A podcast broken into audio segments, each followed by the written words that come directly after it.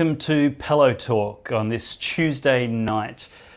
I actually owe the Satanists at the Noosa Temple of Satan, who I know religiously watch my show, a sincere vote of thanks for bringing the Australian Church and State Summit to the attention of the lying harlot media and subsequently the whole nation. After an understandably quiet 2020, invitations for me to speak on biblical engagement with culture have been catalysed by the sudden mainstream profile, so thank you. What could have been a small and insignificant gathering, which might have gone unnoticed in the mainstream, is today number one most viewed in politics on the Sydney Morning Herald website. And with a clickbait headline like The Christian Right Conference Plotting a Political Takeover, it's no wonder. It sounds terribly sinister and conspiratorial, as opposed to the non partisan, live streamed public Christian event that it was. Their comments section is littered with Christophobic radical secularists, as such a headline is likely to attract. Of course, the author of the Sydney Morning Herald article isn't the most credibly objective of commentators, although no effort is made to declare his bias. His personal Facebook profile includes pictures of him standing in front of a sign promising the good news that Christ will return, with his nose scrunched and his thumb down in apparent disapproval. The kingdom of God and biblical Christianity may not be something he's actually objective about. His other photos include the six coloured rainbow overlay of the LGBTIQAX radical political agenda, multiple pictures of him in women's clothing, a photo of him with cartoonish letters spelling the word Jew on his forehead for who knows what reason, and a promo for a pantomime blasphemously called A Gay in a Manger. People taking his article seriously only have themselves to blame for subscribing to partisan hackery posing as objective journalism. But that's unsurprisingly biased writer's article then prompted another hit piece by the self described Christian news outlet Eternity News, written by its editor in chief, John Sandeman. In it, he described the Sydney Morning Herald article's writer as, quote, proof that there are still those in the major media companies that take religion seriously, end quote. Seriously? The Eternity News article was titled, That White Power Signal Resurfaces as the Christian Right Meets. Can you believe that? An allegedly Christian media outlet decided to publish a headline linking white supremacy and racism with a non-partisan, non-denominational, mainstream Christian event.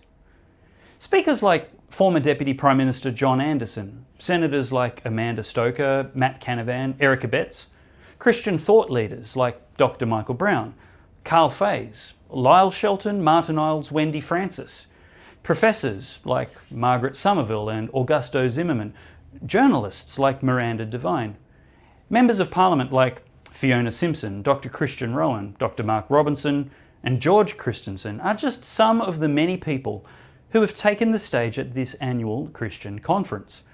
The paying audience includes leaders from many of the major Christian organisations in the nation. Here's what one of the return attendees, Margaret Keech, had to say just yesterday about this growing annual event. Quote Christian right or Christian left, the Church and State Summit provides a safe and respectful bipartisan space for people who follow Jesus to be informed by brilliant international and local guest speakers of the latest issues impacting our faith through culture and politics. As a former Labor minister in the Queensland state government, I am not always in full policy agreement with every participant.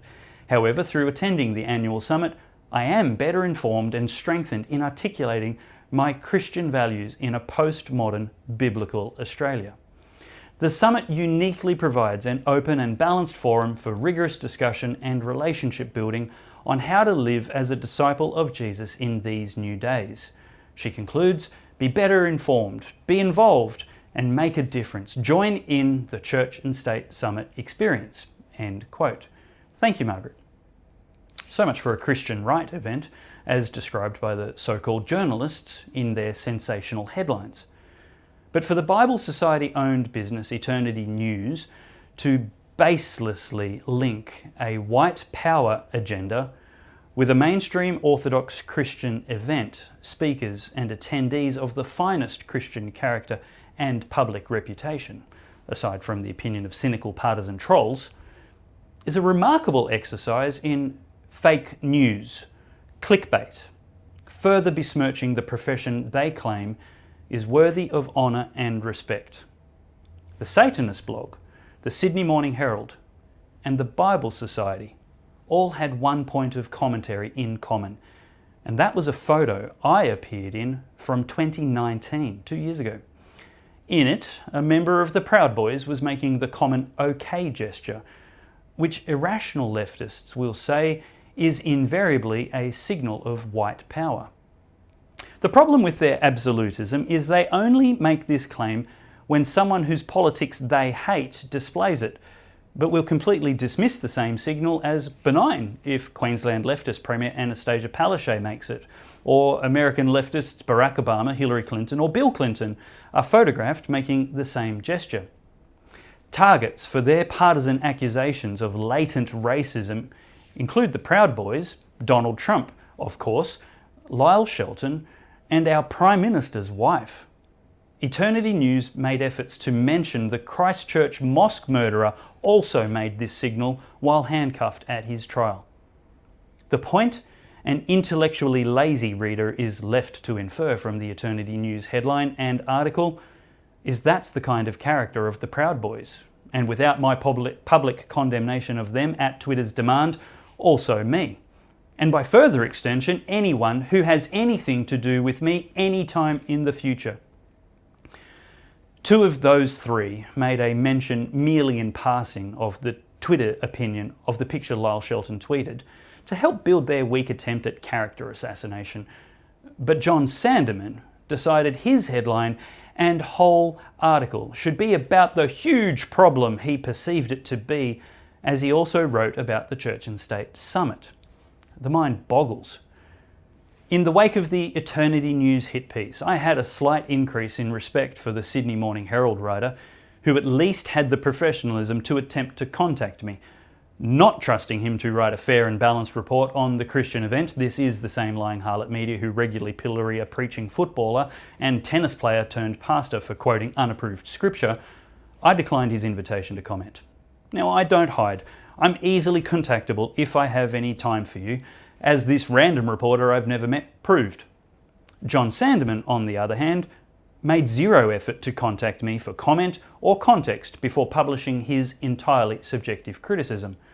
And we do know each other and have had more than one long conversation in years gone by. He and I have brainstormed how the Church and State Summit can include more credible speakers from the Christian left.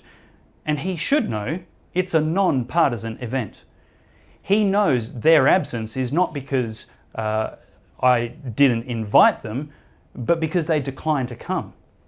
Surely the point is a real journalist would at least make an effort to contact the subject of an article he is intending on writing critically about. I did contact Sandeman before I went on the public record about my criticisms of his decisions. To his credit, he spent two and a half hours on the phone with me Sunday afternoon patiently hearing my concerns. To his further credit, he agreed to a long form conversation with me on video for you to watch. We will talk about how to unite left and right in Christendom. I'll hear and answer his criticism of my decisions, and then it's his turn to answer my criticisms of him. But here's a few takeaways I have after the recording, recording this yesterday morning and listening to it back again later. Eternity News claims to be concerned about polarised and partisan debate in Christendom and then publishes an article with the headline, That White Power Signal Resurfaces as the Christian Right Meets, as if one had anything to do with the other, let alone my actual beliefs. If you believe that's not driving a giant wedge between the large majority of Christians who tend to vote right of centre and the other equally valid members of the Christian family, then I have a bridge with fantastic views to sell you. John Sandeman bemoans the ACL not keeping an open mind about the typically anti Christian, officially pro abortion Labor Party, and maybe he has a point. Except he then says they shouldn't even consider recommending votes for One Nation in even some electorates above the radical Labor Greens coalition until One Nation publicly repents of their less Christian historical and current policies. John claims I shouldn't assume motives about clearly Christophobic members of the lying harlot media, but permits himself license to assume his horrifically racist motives about people making a common gesture, who testified their only motive was provoking Twitter's outrage industry. So, which is it? He says long distance potshots are unchristian and unprofessional, but wrote this slanderous article on me and everyone associated with the Church and State Summit without so much as a phone call or request to go on the record. And after I contact him and satisfy his pedestrian concerns, as you'll see in the following interview, without apology or retraction. John Sandeman says he's concerned about the unnecessarily tribal nature of Christianity. But the articles Eternity has published about the Church and State Summit and other right of centre Christians so voluminously appear to be an instance of trying to help others remove the sawdust in their eye so they can see more clearly, while denying there's a three metre hardwood sleeper in their own. You know what? I'm sick and tired of a handful of folks on the Christian left freely publicly attacking the character of their counterparts on the more theologically conservative right merely because of differences in style and strategy, and then hypocritically complaining about hyperpolarized debate and partisanship. I don't think I've ever named and shamed a lefty Christian on such trivial matters as they have me, being the friend of sinners without clarifying I don't endorse whatever bad ideas or behaviour they may be known for. I'm delighted to be divided from unbelievers and lukewarm believers on issues God's Word is authoritative about, such as the child sacrifice industry, the sanctity of human life, God's design for sexuality and gender, the equality of dignity, freedom, and real justice for every human, regardless of sex, race, or economic status. I'm happy to civilly and sincerely debate lesser matters of biblical wisdom with fellow believers without maligning their character or relationship with God, or over lesser matters such as style and strategy. Debate can be robust, rhetoric can be entertaining, but without a fundamental commitment to promoting the unity of the saints and a mutual commitment to the pursuit of truth, our editorializing will descend into slanderous accusations of wicked, wicked character, will become indifferent to facts, and our publications will become no better than the world's lying harlot media. Jesus' disciples came to him concerned about someone who was casting out demons in Jesus' name because he wasn't one of them. You know what Jesus said? He said, Leave him alone. He who is not against us is on our side. One of the most significant things about the Australian Church and State Summit, bringing glory to God and in abundant evidence, is the huge progress being made in promoting the unity of the body of Christ. One of my most fervent prayers I see being granted more every year is speakers and attendees who are Roman Catholic, Evangelical, Pentecostal, Presbyterian, Anglican, Baptist, and many other denominations with obvious theological and policy differences joining together to agree we have one Lord uniting us all, and one common enemy determined to erode the Christian values Australia was popularly founded upon, both legally and socially. You want to see partisan and theological divisions actually being bridged? Come to the Church and State Summit. You want to see them being exposed and exacerbated for cheap clicks? There are plenty of self righteous, facile writers on many Christian websites who have lost their way and are now giving division a better promotion than fellowship. So then I step back in a moment of reflection and ask myself, who is against me as I follow Christ? The answer this year so far is Satanists, a religious mocker from the Sydney Morning Herald and the Bible Society.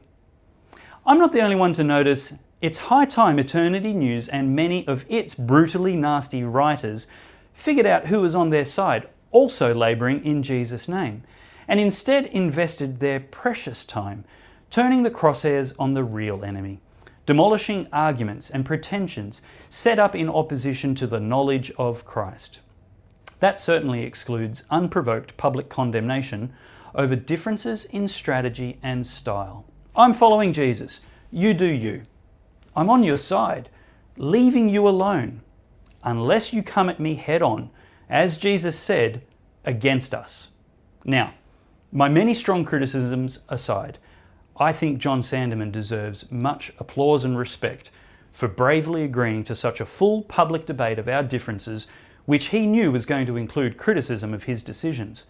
We furiously agree neither of us are above valid criticism in a sincere and civil manner, and the conversations we've had both privately first and publicly as you're about to watch is how to go about it if you really have to. John Sandeman, editor of Eternity News, thank you very much for coming on Pellowe Talk tonight. I, I really appreciate the generosity um, of, of your time and of your spirit in, in having what may be a, a difficult conversation. Well, hello, David. Um, I seem to have a lot of difficult conversations. Uh, we are traversing a difficult polarized time, and I think uh, the tribal nature, the unnecessary tribal nature of Christianity, is exactly tonight's topic. Yeah, uh, agreed. Um, it's it's one of my goals to to end that, um, and at the very least reduce it. It, it may be like holding back the tide uh, in as much as tribalism uh, to a more or lesser extent, uh, extent is, is human nature. Um, but I think human nature is uh, trainable um, and governable, and, and it's those things that I think both you and I are trying to uh, bridge the gap of. And, and so I want to acknowledge right up front um, that you spent a very long time, two and a half hours on the phone with me on Sunday, um, and uh, hearing my concerns um, uh, about the article that you wrote um, about me and the Church and State Summit. Um, I also listened to your concerns, um, and we had a great philosophical discussion uh, about how we bridge this gap. And, and so one of the purposes of today is essentially so that we can, for a viewing audience, um, demonstrate how disagreement over serious issues um, can be conducted in a civil and sincere way uh, amongst believers. Um, and right before we started this interview, we both agreed in prayer, and and I have absolutely no doubt for the benefit of the viewers, I have absolutely no doubt um, about the sincerity and devotion of your relationship um, with Jesus, um, and and whatever style or strategy um, uh, disagreements we may have, uh, I think that is a unifying bond which I want to see promoted. Um, why don't we actually start from the from the back and work back to that article? I want to I guess, talk about the philosophical uh, for a short while, and and then let's talk about your criticisms of of decisions I've made, and I want to try and frame um, our concerns that way as, as criticism of decisions, not criticisms of individuals um, or, or characters, especially. Um, so, apologies in advance if I uh, inadvertently make any comments which seem otherwise. I, I want to talk about ideas as opposed to individuals. Um, and then we can finally um, spend some time talking about what I really didn't like uh, about that article. Um, and, and we'll come to that. So tell me, what's your thoughts on the nature of things at the moment? You've referred to it as, as polarized um, and a, a, feature of our time. Um, describe the problem and describe how how you think we can, as Christians from both sides of the aisle, so to speak, um, solve that problem. Part of the problem is in describing the two sides of the aisle. Um, we have groups of Christians, sincere Christians in this country, who are focused outside of church, outside of their work of evangelism, outside of their time of worship, uh, in exploring different sets of issues. And it's quite irritating that we have two groups because there really shouldn't be two groups. We have people who, and I'll use shorthand here, um, who might be described as being very concerned about refugees, very concerned about climate change, very concerned about that sort of issue. And we have a different bunch of Christians uh, who are very focused on issues like um, same sex marriage, um, abortion. Um, and I don't want to caricature either side because it's very easy to do that. Mm. And there is, in fact, no centre aisle. There is a row of seats that go right across the um, auditorium. Uh, and people sit in different places and people get up and move around. But we really do not have very good means of expressing that we love each other, we're concerned for each other, and in fact, many people are concerned about a whole pile of those issues. It's not like if you care passionately about abortion that you are prevented from caring passionately about the refugee policy of the Australian government. Um, it's not actually binary. There are some lives, things in life that are binary, and we might talk about them. But in terms of the spread of concern by crudely orthodox uh, Christians, and note those words, um, I think we we have a problem that we are excessively tribal. I think um, one of the things you said there was uh, ways of expressing our love. We we lack ways of expressing our love for each other, um, and and uh, it would be very easy for me to write an article slinging off at you, um, and yet uh, I've reached out to you directly, personally first, instead of publicly, and you've spent a great deal of time very generously listening to me and now agreeing to come on the show to have that conversation publicly. And I, I think from each of us, that is a way of expressing love. Um, and it's something that I'd like to see more in the church, acknowledging that there are serious issues we have very different ideas about uh, amongst the Christendom universally, um, that we can then, as an expression of love, um, engage in meaningful conversation, uh, try and hear where the other person is coming from, hear what their heart is saying, rather than rushing to conclusions about character and, and motives. Um, and so I think, uh, would you agree that that this kind of conversation would be a great expression of love in itself, but especially if there was more of it? I think there's a scale issue. And this is a particular concern of mine and why eternity is set up the way it is. It's set up as mass media, not narrowcast media. And that's why it started as a newspaper with 100,000 circulation, which to my mind was the minimum that was required for the sort of scale that's needed.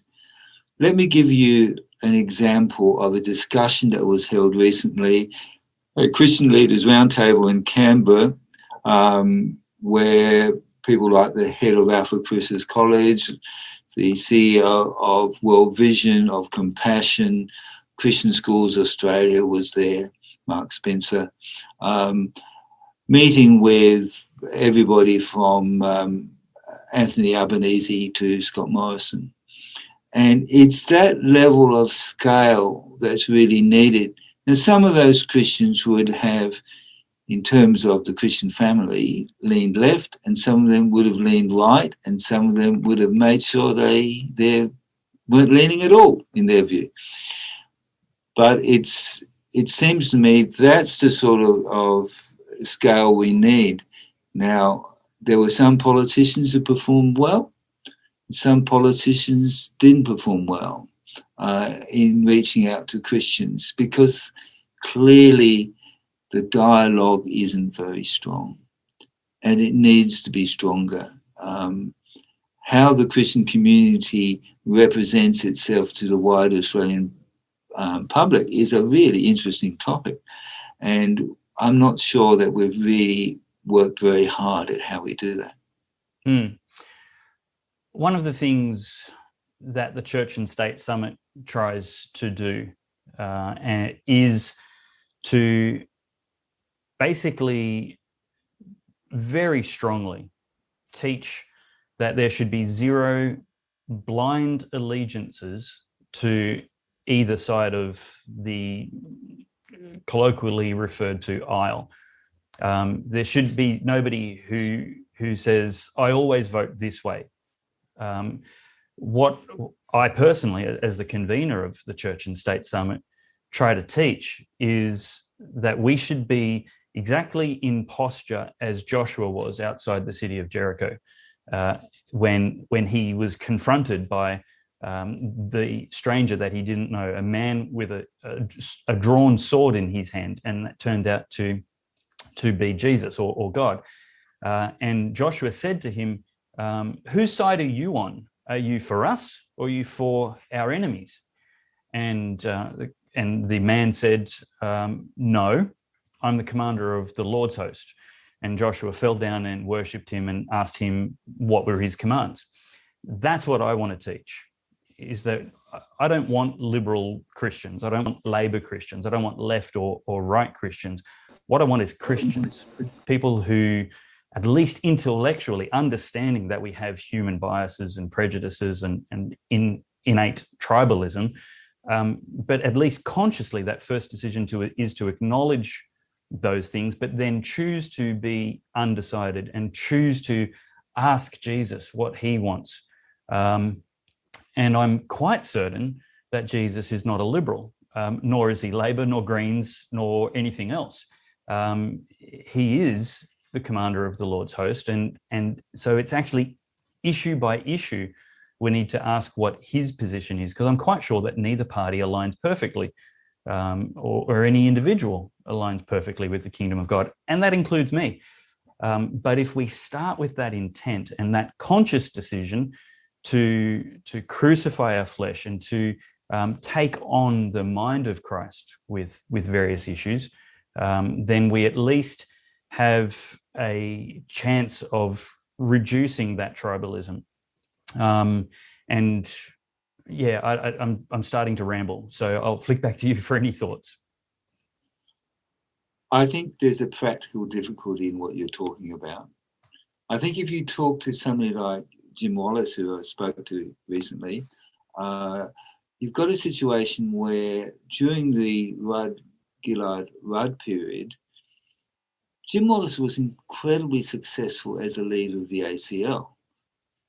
I'm not endorsing or not endorsing the ACL, but I think there's little doubt that he was a very, very good leader. And he managed to keep Labor and Liberal uh, in alignment on the issue of same sex marriage. The difficulty you've got now is that the danger is that Christians get shoved across into belonging to one particular party. Now, it's most clearly seen in the United States, where there is a line that goes, you need to care passionately about abortion. We've got a narrow majority of Christians operating on the what's called the uh, red line of the aisle, the red being Republican, and therefore all Christians should vote Republican. And that what ha- happens when you have a Democrat administration. Let's transfer that to Australia.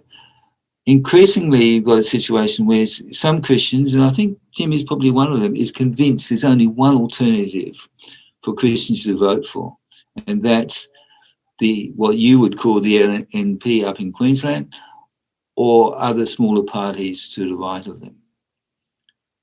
So, for example, one of the big players in lobbying for Christianity, I'm not going to name which one because it's a person, uh, I know is written off by the Labor Party as a wholly owned subsidiary of the Liberals.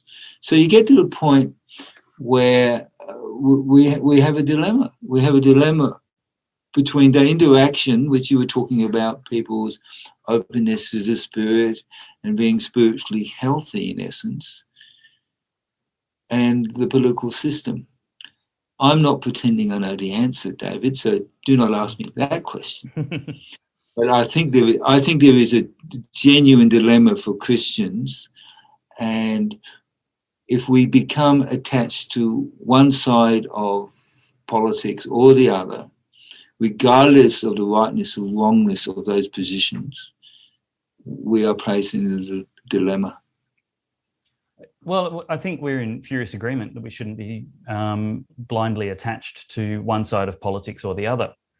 Um, David, my point, David, my point is not whether we should be blindly attached or not, because I'm not accusing those, for example, who are very firm coalition supporters and something like 60% of churchgoers, including, interestingly enough, United Uniting Church churchgoers, support the coalition.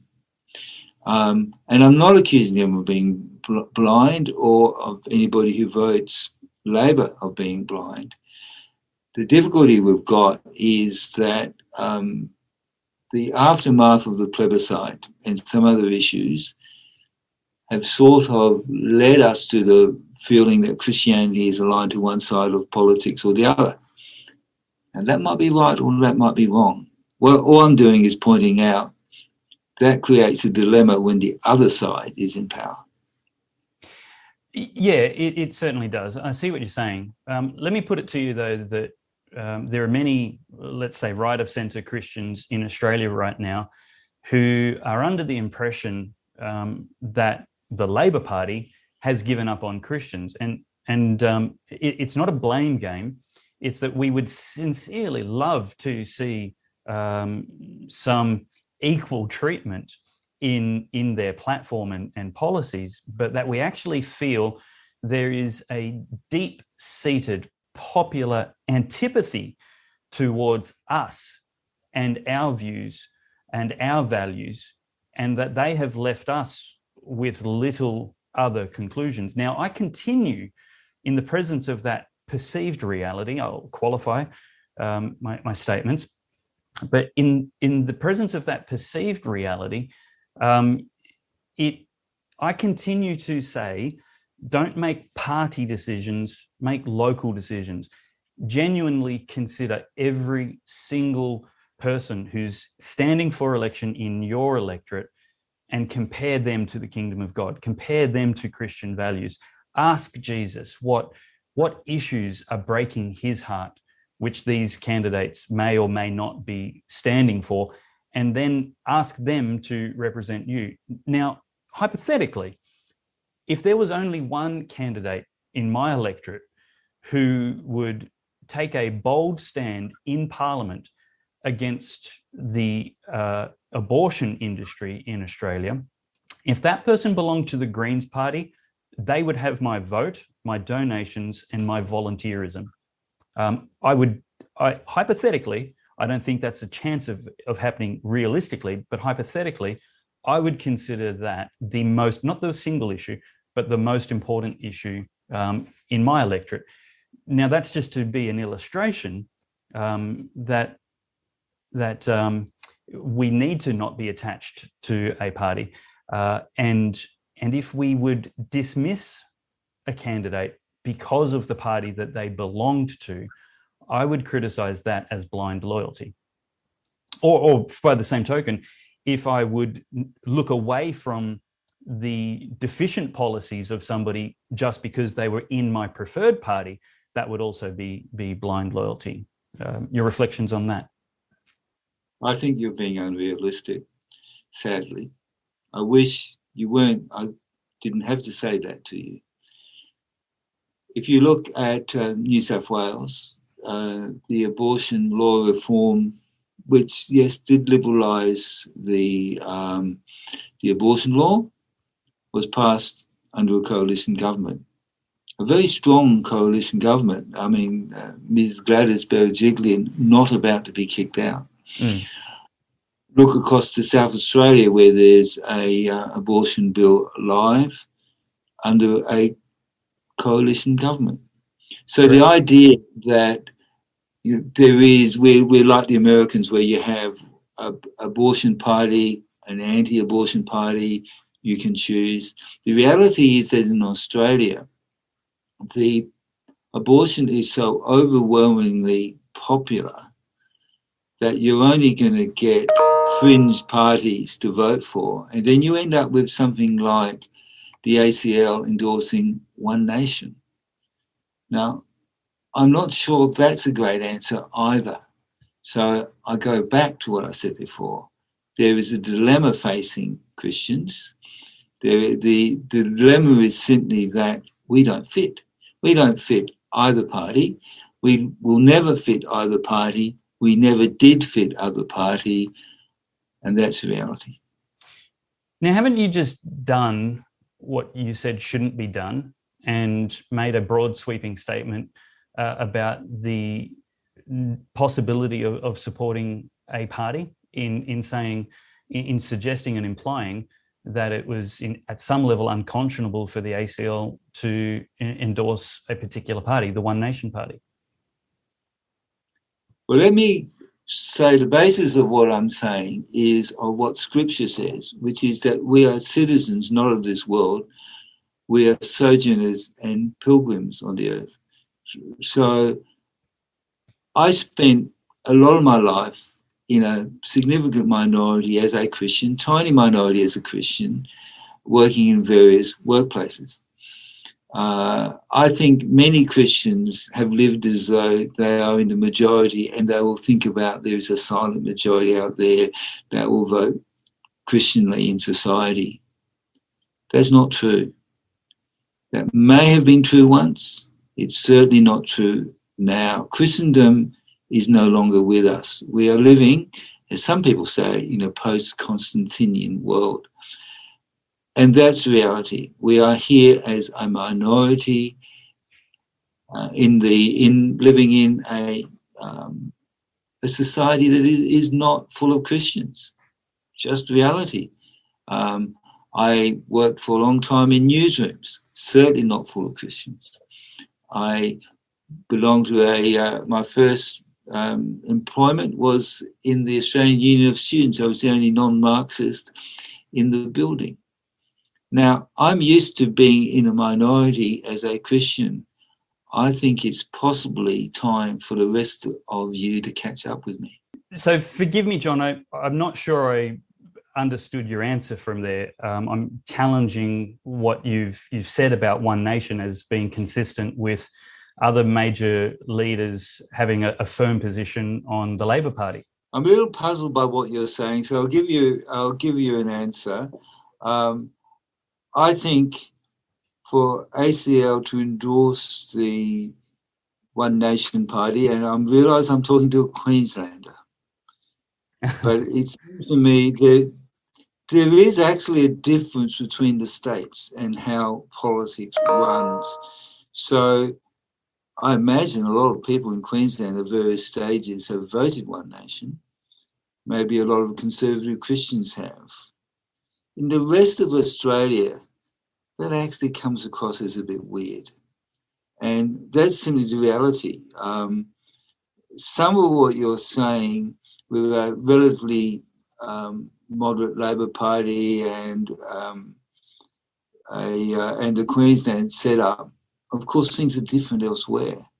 Uh, and that's one of the difficulties we've got. We've got different political cultures in Australia, and some of it's geographic, some of it extends what, what, whatever.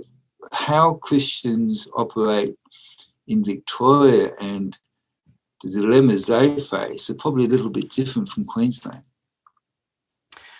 I think um, what you're essentially uh, critiquing is is the strategy um, that the ACL made, uh, but you're taking a step too far, and if I, I may use the word conflating their voting preference um, uh, guide, their, their how to vote card that they letterboxed in in targeted selected electorates with an endorsement.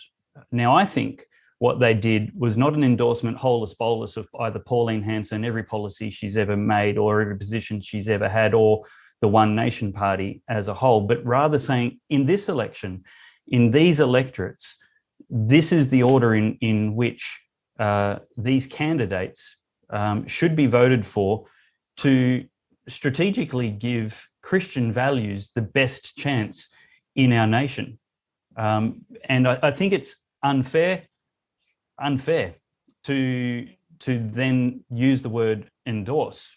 Um, and I, I, think that's um, essentially the the opposite of what you're saying is that at elections we need to give every party uh, a, a fair hearing on what their policies are and then make a decision. Um, but you're resenting the decision that they made because it's a particular party. It seems like an each way bet. I think you uh, let me unpack that, and it could take a bit of time because you raise lots of different issues. The difference between telling somebody, making a recommendation on how to vote, and endorsement I think if we laboured for long enough, we might be able to set up a little bit of daylight between those two concepts, but not a lot of daylight, no more than the credit card. May I offer some help? No, can I finish what I was going on to say? Because I think the the real difficulty with the how to vote card from ACL or Family Voice, or maybe a lefty one if it's somebody from the left put one out, is there's a restricted level of issues. So it's quite a small list of issues. Now I can call, you know, if if you want, we can go through the list of issues raised in the ACL um, voter guide. I simply want to suggest that perhaps there are more issues that Christians might want to vote on. And this gets really to the heart of our discussion. That when you're talking about Christian values, working out what is your list of Christian values and what is the list, therefore, what are the list of issues you wish to cast your vote with regard to is a big issue, and different Christians will come at it slightly differently. We're all going to be in heaven together. Some people will have prioritized abortion pornography. Other people might prioritize uh, climate change. And the difficulty I've got, and it's in fact this difficulty you've got as well, because we share the same problem, David. Enough for different Christians to have different priorities. This side of heaven, we're not going to agree the top 10 of federal or state election priorities between all the people who are Orthodox, traditional, creedal Christians. Uh, and I simply want to suggest that we have to have a little bit of forbearance and realize that endorsing a political fringe party like One Nation is a little bit eyebrow raising for many Christians. And it's in fact quite a radical act. Now, I'm not saying they're wrong. I'm not saying they don't have a right to do it. I'm simply saying at that point, it's hard to argue that that particular voter guide is speaking for all Christians. In the same way that you have to, you, you have a tremendously difficult task of running a summit or a conference that fairly reflects where Christians are at and the concerns and desires and questions of Christians. Really difficult to do. And you have a lot of my sympathy because I have similar problems uh, with my task. We might end up in slightly different places or maybe even radically different places. Mm. I remember way back when, uh, when I was involved in student politics, I knew that I had a instinctive relationship with the Democratic Labour Party people, the um, Tony Abbott people who were, were present, simply because we shared Christianity. We might dis- differ on other quite important issues that were what might be voted on, but there was a there there is an essential spiritual unity between Christians. So we need to work out ways of acknowledging that while allowing for debate as well. Is that easy? No, it's not. In in John and my conversation on Sunday, um, I spoke over him and interrupted him a lot, and he was very gracious with me. Um, and I had to give him my deepest assurances that he would get a, a fair and to the best of my abilities, uninterrupted hearing in a, a, show that would be broadcast as a courtesy to him and as a courtesy to you, the listener, who he was also concerned about. Um, so when I let John finish what he's saying there, it's not because of lack of things to say, just as an aside. But um, let me see if I can um, remember the mental list I made um, as as you um, said that then, John. Uh, the daylight between an endorsement and a how to vote card is that one way of completing a how to vote card is by choosing those people who best align with your values first and saying, This is the person for me, and working your way through to somebody who is the least representative of you. Another way of doing it, and perhaps the most useful way of doing it in my mind, is to actually start with the least representative person of you the person who is most toxic, most dangerous, most threatening and risky for the future of your nation, your state, your electorate, and then working your way backwards to the person who is least toxic. And therefore, it's, in my mind, not a comment on the glowing credentials of one nation, but on the, the terrible distance the Labor Party has gone from Christian policies and values, such as the sacred right to human life, um, forcing humans, forcing taxpayers to subsidize things which violate their conscience so egregiously as they do. Uh, if Labor are un- unhappy, and if the Christian left is unhappy with Labor being less desirable to the Australian Christian lobby and me, or, or those on the Christian right, generally speaking, I'm sure nobody cares what I think, um, then perhaps they should join the Labor Party and be part of saving it, of influencing it, and and fixing its its problems, because that's the solution I'm advocating for Christians on the right who feel the Liberal Party doesn't um, represent them eh, eh, on both sides. That's that's my suggestion. So. The daylight, the chasms of daylight between an endorsement and a voting guide is simply we're saying this is the order in which these people uh, can be good for Australia, um, which is in no means an endorsement at all. Secondly, a large portion of your criticism or, or contemplation just then presumes that the ACL is seeking to represent all Christianity in Australia as a homogenous unit. Uh, and I don't think they've ever made that claim. I don't think that's anywhere on their website or in their rhetoric. Um, I just don't think it's, it's a fair assumption or, or premise at all. Um, but if they were, uh, what they are is a group of, of, it's an organization with a very large membership and a very valid voice in the public square. And trying to regulate that is to try and regulate the voice of those members the members of which far outnumber the membership of the National Labor Party or the National Liberal Party. If they were a political party by membership, they would be the biggest party in Australia. Uh, now, if people don't align with what ACL articulates as, as uh, policy preferences, then I think the instruction uh, that Jesus gave the disciples, if they're not against us, leave them alone, is a very, very good instruction.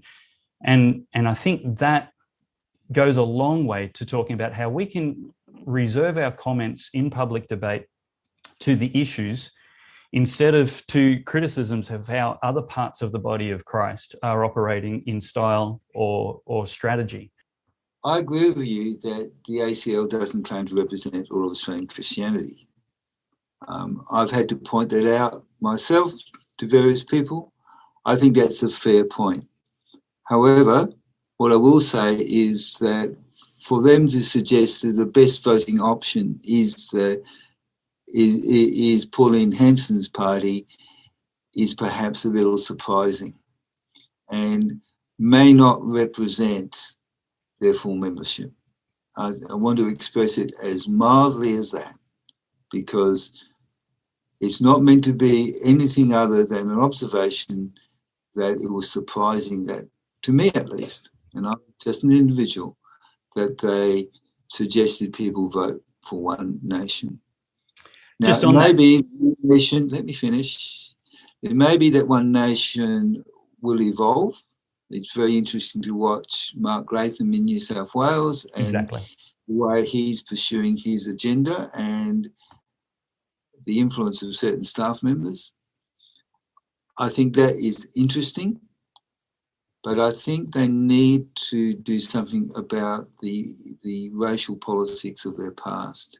And it may be either that Mark Latham splits from the Queensland version of One Nation, becoming two nations, or that the party manages to manages to evolve away from some of the unfortunate things that have been said in the past.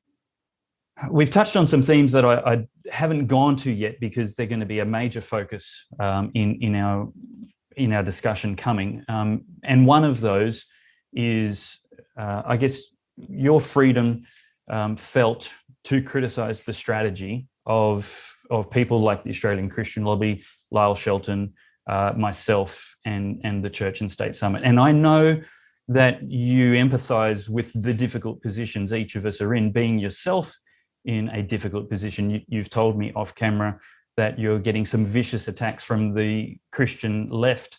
Um, uh, maybe a better word is passionate criticism. Uh, phrase it how you prefer, but uh, you're certainly being um, criticized for decisions you've made by the Christian left as well as the, the Christian right. Um, so let's come to your criticisms of decisions that I've made, and let's see if uh, I can concede any ground you would like me to or explain any that I can't. I really only have one criticism and that is having um, read an article in the Herald that mentioned a certain picture that I believe you should have distanced yourself from the Proud Boys.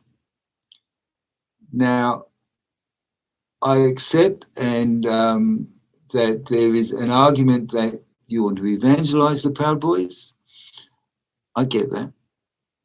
But rather like the, and this this flows on from our earlier discussion about ACL and their voting cards. And ACL perfect freedom to put out whatever voting cards they like. You have perfect freedom to associate with whom you like. I make the criticism that you probably should have distanced yourself from that group. Now, on the face of it, I think that's a pretty mild criticism, but perhaps it landed on you a bit harder. But it's not a criticism of the Church and State Summit, which I've never been to. I don't really know who spoke at this one, this more recent one, and I'm looking forward to being able to see the videos, which you will um, undoubtedly put up. I think that's, uh, I, I, suspect, like everything else that we've talked about this morning, sorry, tonight, that uh, Church and State Summit, Eternity, ACL are all imperfect. And sometimes our various imperfections rub up against each other. It's better for us to have iron sharpening iron than to have one hand clapping.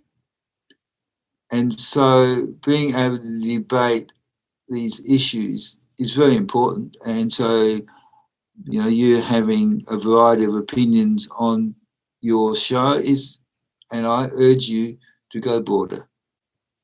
Uh, because I think your criteria should be anybody you suspect is going to be in heaven with you should be fair game for you to interact with. That's my point. Yeah, a- and and I have some serious problems with what you articulated. So let me respond, and and then you can clarify if I've heard things you you didn't intend to say in your articulation.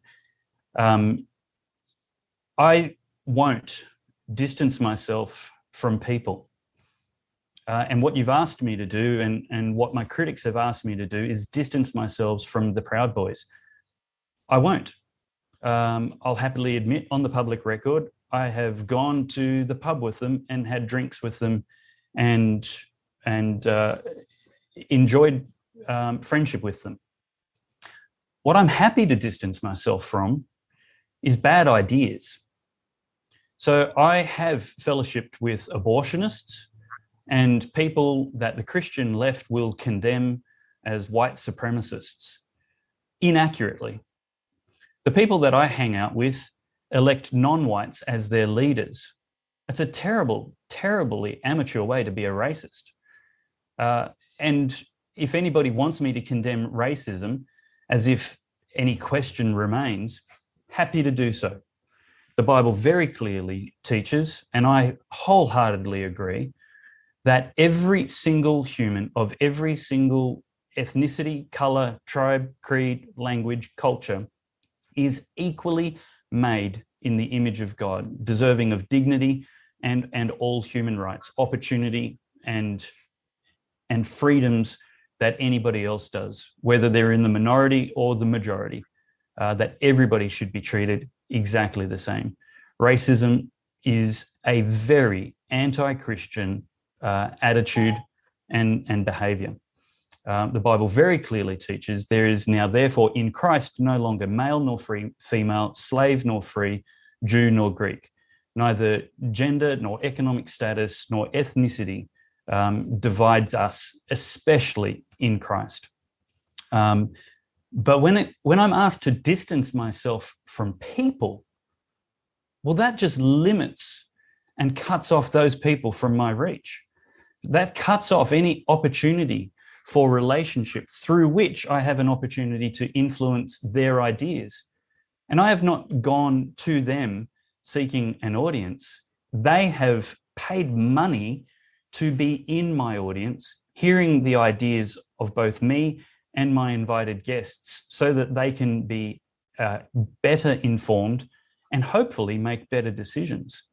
Uh, so that's that's the the number one thing. Now, um, I'm not sure if you want to talk any any more uh, about that, but essentially that's why I've never made a statement about that uh, that photo because they were people who paid to to come and hear me, um, come and and be in in a forum where lots of people. There was absolutely no screening of people coming to to a public forum um, to share a meal beforehand and be exposed to some ideas from the Center for Independent Studies, a completely secular event um, about Im- important intellectual issues which weren't religious. Um, and I have no idea what other ideas may have been held by people in that audience that I didn't agree with. Um, and to take a selfie with people and celebrate the event is, has chasms of daylight between that and an endorsement of everything they ever said, believed, or did. So when I say distance yourself from the Proud Boys, obviously I don't mean never talk to somebody in the Proud Boys, but I think expressing a disagreement publicly with their ideas, as I suspect you have done today, is a good idea it didn't hurt. Has saying what you have said about race today hurt your relationship with those people?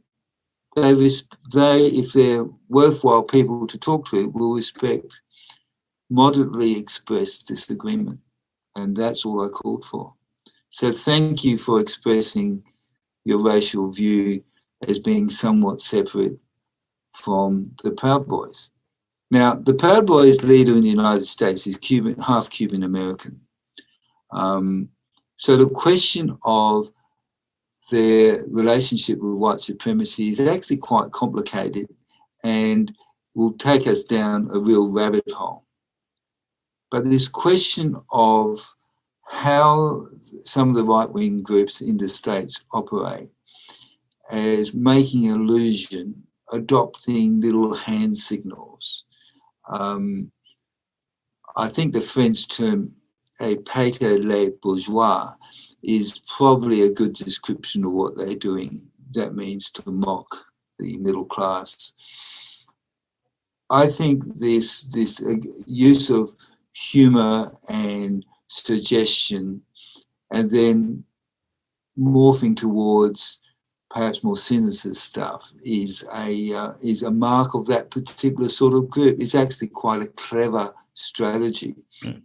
because it makes it very difficult to say at this point they're wrong because is the hand gesture or the uh, little phrase um, mockery of the left or is it endorsement of something more sinister? By your fruit shall you know them. So the the Wall Street Journal has compiled um, a video dossier and explored the critical place of the Proud Boys in the storming of the Capitol. Now it seems to me that it may have been that there was a group of people uh, you interacted with at one point, they seemed to be moving in a certain direction, but then they didn't. But the Proud Boys, at least in the United States, have certainly um, established themselves as a problematic group. And I think there is an issue for Christians.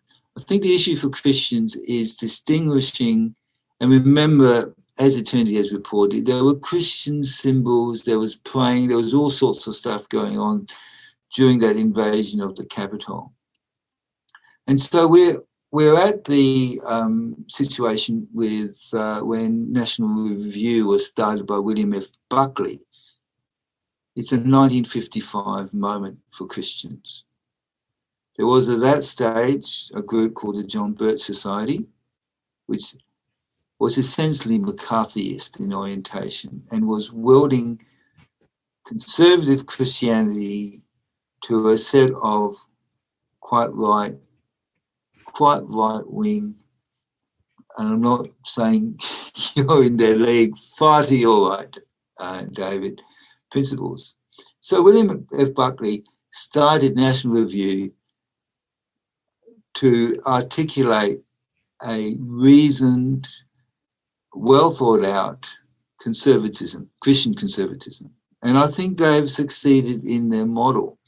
And I think the challenge for all of us is, is to encourage well thought out Christianity, um, to uh, if, if it is to be on the right, to distinguish itself from some of the other forces on the right that claim to be Christian. And the same applies on, on the left. And it's quite a confusing time at the moment. Um, I, I, think if the um, uh, Church and State Summit, and I wish it all the best, goes forward, it will be part of articulating reasoned, well argued Christian ideas. So, to the the photo, which is now two years old, with an, an event that was two years old in a, a bowls club in Brisbane somewhere. Uh, one of the reasons that I've refused to engage the debate around this is because the call is for essentially an extension of cancel culture. Uh, distance yourself from these people, have nothing to do with them, wash your hands of them, disown them. Uh, if anybody had have asked them, let alone me, are you racist? Do you have uh, an understanding of, of what that okay gesture means? Um, in the context that you did it, um, then I mean, their criticism could be credited as sincere and civil, but instead they made assumptions of motive, uh, assumptions of character, uh, and the debate well and truly left a debate around ideas and became a debate around individuals and identities. Now, in the picture that was published by those detractors, uh, those people who rub their hands gleefully when they sense a gotcha moment for Lyle Shelton, in the picture was a Maori man who was the leader, the elected leader of those people at the table. You referenced a, um, a an American Cuban leader in America. Yet in this picture, they were eating with and uh, deferring to as their superior, their leader, a Maori man from New Zealand, and they're allegedly called white supremacists. Now, here again, we have the toxic war on culture from the left that takes what could be a civil debate and sincere debate around ideas and descends it, descends the debate uh, into the toxic gutter uh, through their strategy of character assassination. Now, again, I'm not interested in defending the Proud Boys. I'm interested in defending the record. Uh, I think, let, let, me give you my criticisms of the Proud Boys. Um, I think they're uncouth. Uh, I think they're ruffians. And that's not who I want to be around. I don't like their strategies. Um, I don't think that their way of fighting the culture war is effective or useful. And to the contrary, it discredits the whole of us and, and brings us down. I also do not think they are endemically racist. Of course, there are racists among them. There are racists in my church, in every church, in the parliament, in the Boy Scouts group, in any large enough collection of people. There are going to be people with character problems, jerks. That, that is not uh, unsurprising. Uh, but I don't think that they've ever said that they don't like black people and they think white people are supreme. What they have said they think is supreme is the Western culture, um, which which we are all the beneficiaries and recipients of. Uh, and that is a point which could be argued without resorting to character assassination. And I'm sure the left have some very good arguments for that, if only they would stick to ideas instead of individuals and characters. Um, and so, uh, yeah, I will continue to allow um, fellowship and and participation in debate from the people I disagree with the most strenuously and have the least in, in common with. And if somebody wants to ask me so pedestrian a question as to if I subscribe to or endorse bad ideas, then just ask the question instead of coming out um, and attributing motives and character without any effort at sincere or civil engagement. Now, again, nobody asked those people at that table, uh, including the man who made that okay gesture, whether or what their motives or incentives were. I did.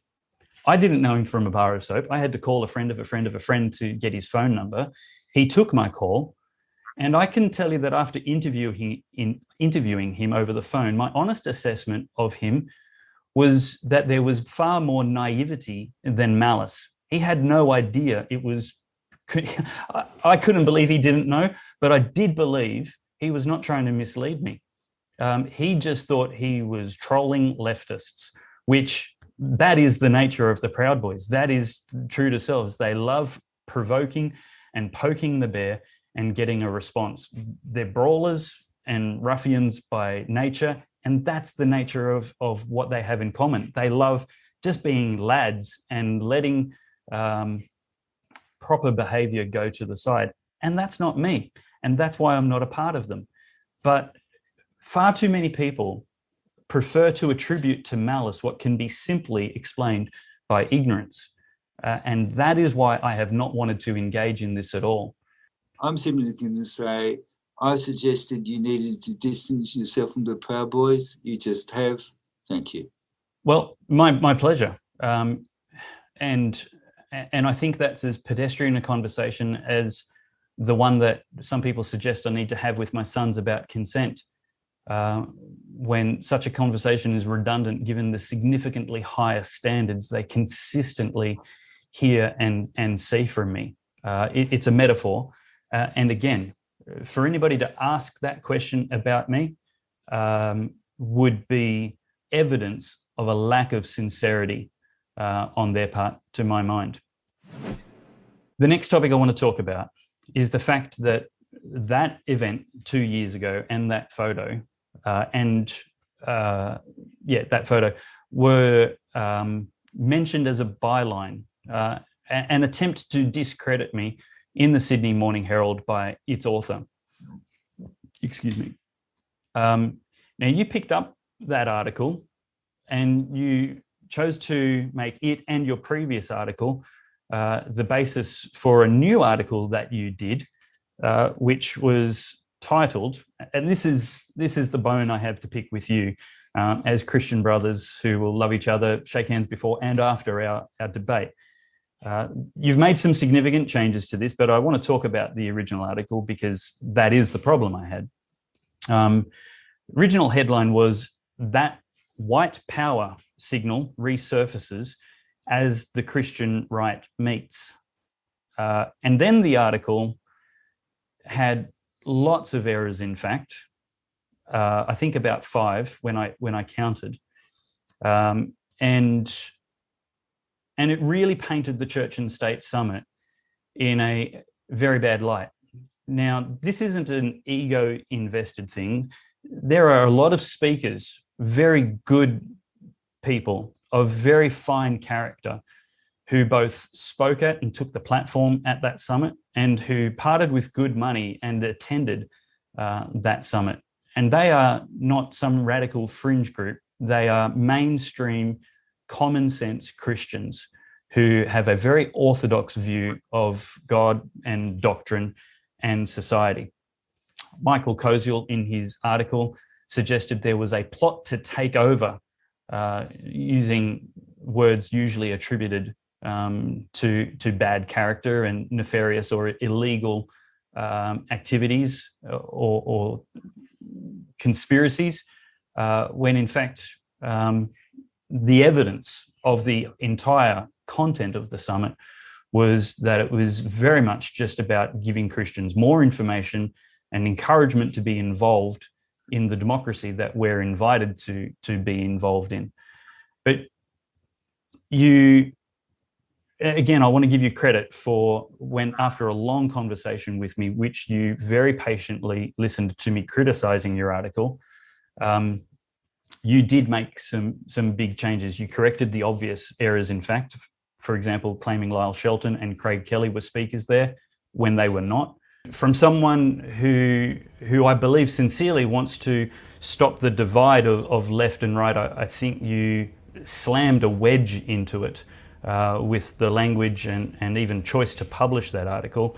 And you didn't even call me for any comment or context before publishing it, which, I think is the minimum, and it's certainly what I've done before I've published any criticism of your decisions. Uh, and so, in summary, I'm sorry to say, I think it was a very poor, lazy piece of journalism. I think the number one problem we have, by the way, it's republishing a piece, so I'm not sure it needed to be re reported, but you can have your own view. I think the problem I encountered was your refusal to, up until this point, to distance yourself from the Proud Boys. That's the whole point of the bit. It's not about the Church and Summit, State Summit, sorry to get the name wrong. It's about that photo. And that photo, refusal to distance yourself, I think, and as calmly and as gently as I can, I want to say to you, not your finest hour. Now, we all have non fine hours. I think one of the things we need to do is to engage around the Christian thing, not around, oh, I'm on the conservative end, therefore I'll be nice to conservatives and you know attack the left, and for people who might be further left within Christianity to attack the right and give a free pass to the left. I think that's a real problem. I think it's going on.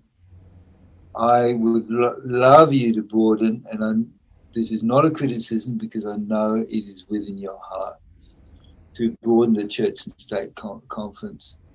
I think there is an interesting title that um, the New South Wales Presbyterians have adopted for their what used to in the old days used to be called Church and Nation Committee, and they call it Gospel Society and Culture. And I think that's illustrates that there's something in the middle called society. So you've got the nation and the nation state and elections and all that stuff. And you've got the gospel from which you're proceeding. But within that, there's society. And it's like the oft repeated thing that politics is downstream of culture. So a lot of the mega answers to the questions that you raise and raise quite rightly uh, from such things as abortion and many other issues is we need to be investing in our culture, in our local culture, and then into the broader culture. And I'm sure you agree with me. I think this is a point of agreement. Mm. Um, and if I'm disappointing you by agreeing with you, well, you know, that's life. No, not in the least. I, I think we agree about far more than we disagree. Yeah. So we disagree about one small thing, which is one tweet. Um, we probably disagree about the best way to tackle the culture war, but we haven't really discussed that. And we've imposed on listeners by this stage far too long anyway. Uh, so there's some interesting things to tease out as we continue to try and work out how to be effective Christian communicators. Mm. Um, and we are in a difficult situation because the a lot of what we're operating within uh, comes from a different culture from America. So, for example, you had, and I think it was quite a wise choice. You had um, Michael Brown as a keynote last time, and to some extent, our ha- hands are tied. We've got a whole pile of people wanting to gallop over to the right and a whole pile of people wanting to gallop over to the left.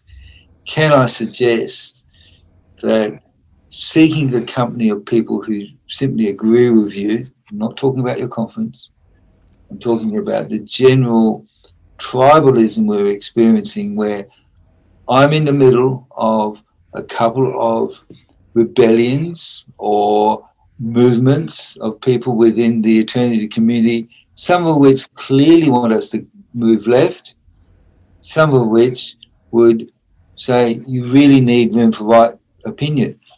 And we want to be broad. We really want to be bored. But I know that genuinely upsets some Christians. They don't want to be bored. And it's the same problem you've got. You've got you've built a constituency. But I think the way ahead for you is to expand that constituency. And I think that's really hard. Um, that's part of my motivation for saying, please reconsider um, and open up the topic of the Proud Boys because it actually will serve you better if you do. The problem is, your article wasn't just about that tweet. Your headline intrinsically linked that tweet, that photo, that event from two years ago with this event from last week, from the end of February. The headline says that white power signal resurfaces. If that's all you wanted to say, that's where, where the headline should have stopped. But you intrinsically linked it in the headline for perhaps a less sophisticated audience to maybe misunderstand what you were trying to do with as the Christian right meets, which in itself is not an accurate or fair representation, certainly of the intentions of the Church and State Summit. Uh, it's simply not a meeting of the Christian right. It's a meeting of Christians. Um, but that being a, a topic I want to get to, you linked the two, and and now there's this article out there from you, and frankly, I think you owe an apology to the readership for suggesting or allowing to be inferred that there's any link at all between the Church and State Summit, its attendees, and its speakers, and white supremacy, racism, or the Proud Boys. And I'm happy to admit for the record, there were one or two Proud Boys in attendance at that event again.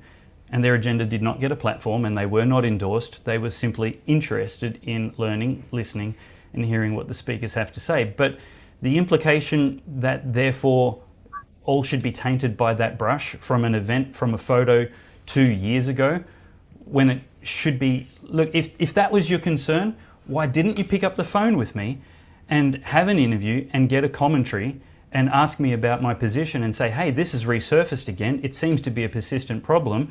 Um, why aren't you going to come on the record for it? Well, we've done it today. You might have felt it should have happened in eternity. Well, it's an exclusive on the uh, on Pellowe Talk, and happy to give you that um, territory. Uh, but seriously, David, the, the I am sitting here talking to the link. I'm talking to the living link. I think you were in the photo, weren't you? Weren't yes. you famous, notorious headless man? Um, there was no, no. I was in the photo. Some people may have edited it, cropped it out to focus on Lyle, but um, I was there doing the uh, the Winston Churchill V gesture, V yes. for victory, which again was cheeky and provocative. Well, I hope you had your fingers around the right way. no, I didn't. I did it the way Winston Churchill did it.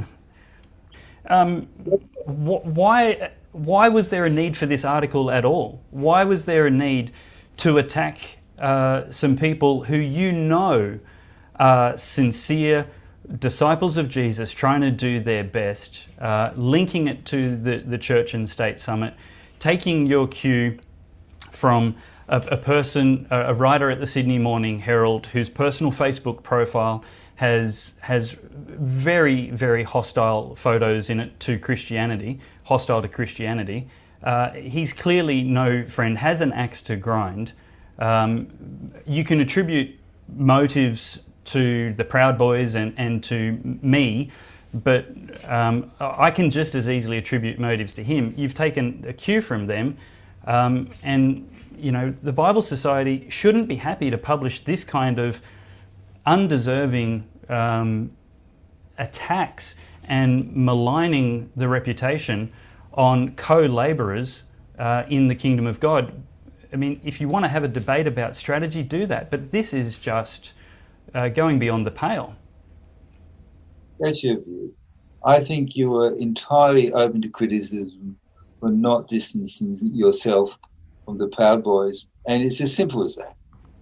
Look, now, again, I agree with you. That's a fair criticism, but the right professional Christian way to go about it is start with a personal conversation and say, hey, we're on the record. I want to publish my criticism about you. Um, tell me what your intentions were. Tell me what your defense is. I think the this links into what's going on at Eternity, where we're coming under fire for publishing James McPherson. Now, I think there is an element to which everybody is inclined to want a very protected environment where there's no criticism of them. That's not what I'm saying at all, John. Well, this is what I'm saying. I'm saying that um, I, I, I think it was a fair call to republish an article because the uh, hand signal had resurfaced in public media. That doesn't mean I endorse any or everything that um, Michael Koziol writes. He's a journal- journalist on a on the Sun Herald, um, where I used to work.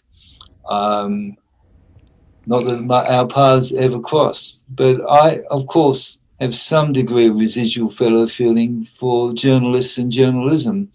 And the newsroom is an experience that never leaves you. Um, having said that, I think um, yes, there is a, a, element within journalism.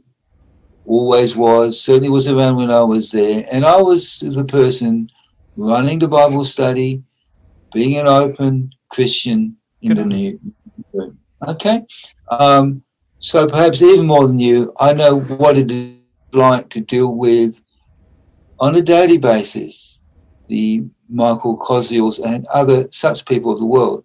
And I think there is a real need for Christians to get in there and engage. And I am somewhat of a critic about taking long distance pot shots at them. I think it's much better, uh, and this might reflect your views about the Proud Boys. Much better to have at least some degree of personal engagement rather than simply taking pot shots. I think we need to be careful about what we say about other human beings. I really do. I have not said terribly much about the Proud Boys, except to say they, they used a symbol they shouldn't have used. Well, I, I disagree with you um, on, on, the, on the facts. You feel it's unfair to take long distance pot shots at the mainstream media and infer their motives uh, from their fruit, uh, but you then take long distance pot shots without any conversation at the Church and State Summit at me, uh, again, without any, and, and, you have my phone number. Michael Koziol uh, tried to contact me, and I didn't want to talk to him because uh, I didn't trust him to represent uh, fairly uh, both sides of the story. Surprise, surprise, uh, that was borne out in his article. Um, but you didn't even try to contact me before taking a long distance pot shot at me. You didn't try to print both sides of the story. You just maligned uh, those people. And what do you mean you don't say bad things about the Proud Boys? In your article, they're referred to without balance as neo fascists.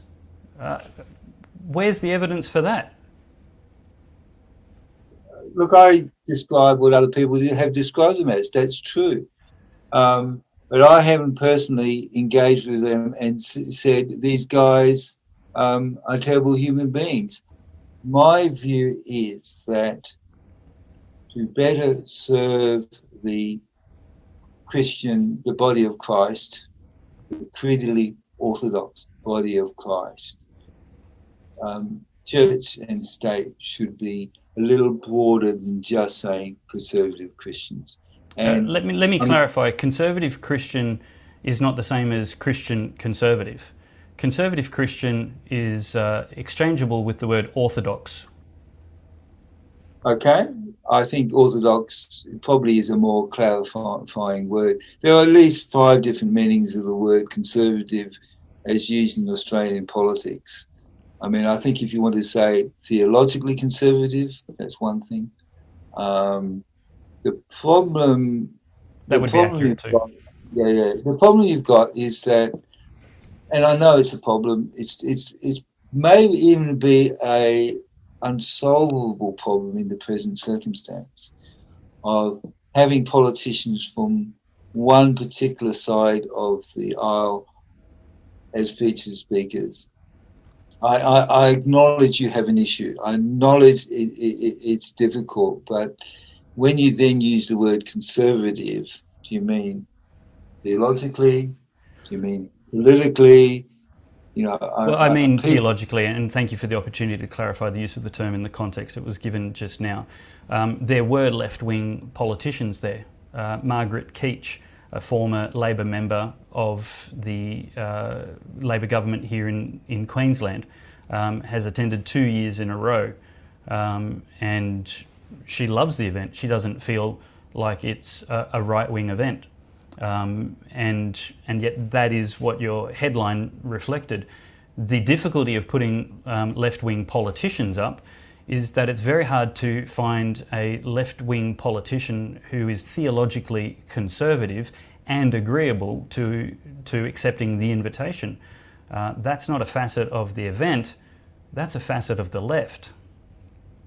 Um, I think it might be more complex than that. And from a distance, I'm not going to try a diagnosis of the particular organizational difficulties you might face. You know, I, I want to be sympathetic and um, resolve from criticism because I, I, I think it is, but it's about the difficulty we have at the present moment. Uh, where society is polarized and Christianity is tribal and that's where we started. That is one of that is the difficulty you, you've got. Um, I've been critical of such things as the ACL uh, voter card, of um, the lack of distancing by you personally from the Proud Boys, which I think to some extent we've um, corrected tonight. And thank you for doing that. I think that is a really helpful thing. I think that is helpful for the functioning of the body of Christ. I, I take you as a sincere critic, and, and that's why I've responded to your request for clarification and nobody else's to date. Um, and I hope, if not an apology for that article, you at least uh, print a or, or, write a story uh, about your successes and or and or failures, remaining criticisms um, subsequent to to this published interview. I think that well, I will note that Nathan Campbell has written a piece which touches on your conference, which you possibly won't like. Um, and I think that I would like to view the videos of your conference before I, I write about it. I think um, it would have been preferable to go there, but you know, hey, we can't always go where we want to go. Um, I think. John, the problem I have is that you didn't need that context before you wrote your critical article. So if your article was only about the tweet and you now have a full context and response from me regarding that tweet, what would stop you writing just as long and uh, instructive an article uh, clarifying the record? I'm sitting here having an interview with you, and I will think about, and a million other things happening, I'm afraid. I will think about what I have time to write about, what my priorities are. Um, uh, when I get a moment when I'm not sitting talking to you. Um, I'm not going to make a decision like that on the fly, and I suspect you don't make your decisions on the fly either. I'm sure you think things through carefully. Very true, and and look, uh, I I wish it hadn't been worth your time to write the article in the first place, and I have to acknowledge you have invested many hours in answering my concerns, both privately and and on my show here now, for for which I am am grateful and I don't want to appear ungrateful. I would like the entire audience who's heard your opinion uh, about me and and and I think it's very obvious from the Facebook comments beneath your article uh, that they've inferred a great deal about the Church and State Summit uh, and the speakers that that went there as well. And so it'd be nice to have them of an accurate understanding of my position and the the nature of the summit, the speakers and attendees as well.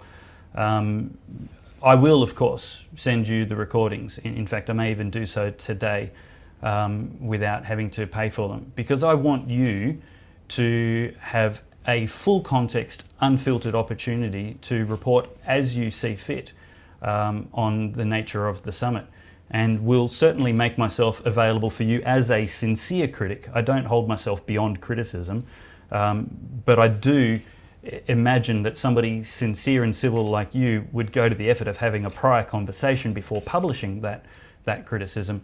Um, and I'm going to publish criticism, uh, which is in this and, and an article as well, but having this conversation first to make sure I can, as best as possible, reflect your intent as well as, as, well as the actual decisions um, which in, ensued.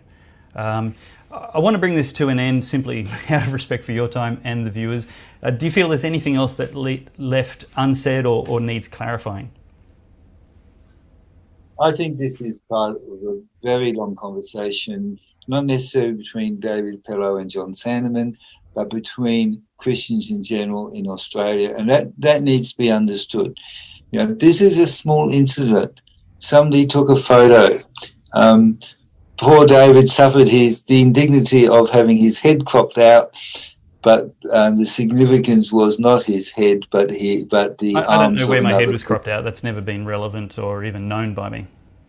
Well, you know, it's it's on. Well, if you saw what I wrote, it's the photo that goes with it, which I think was what was tweeted by um, Lyle, but he's taken down his tweet, so we can't establish that. Um, and the, the, full photo original is on my website. Well, good on you. Um, I think that's that shows uh, admirable openness. Um, I think we need to keep the record of whatever we've said, whatever opinions we have, and we can take it on the chin that uh, we will disagree. Others can make it, you know, this audience can make up its own mind. I just want to say about the Facebook comments in general. I find that Facebook comments really don't represent terribly much because one day they're left and the other day they're right. Um, it just seems to vary with the weather around my part of the world. Um, and uh, I have long ago stopped worrying about um, a vote of confidence by the Facebook comments. And you know, I'm not sure what your experience is, David. Might be different. Well, um, I wish you all the best, uh, and my prayers are, are, with you as as the hand at the helm of Eternity News. I acknowledge your job is much bigger than than mine, um, and much more important. You've got a much bigger platform, a much bigger reach, a much bigger voice, um, and I understand that there are, are others' uh, agendas trying to drag you to the left and, and to the right.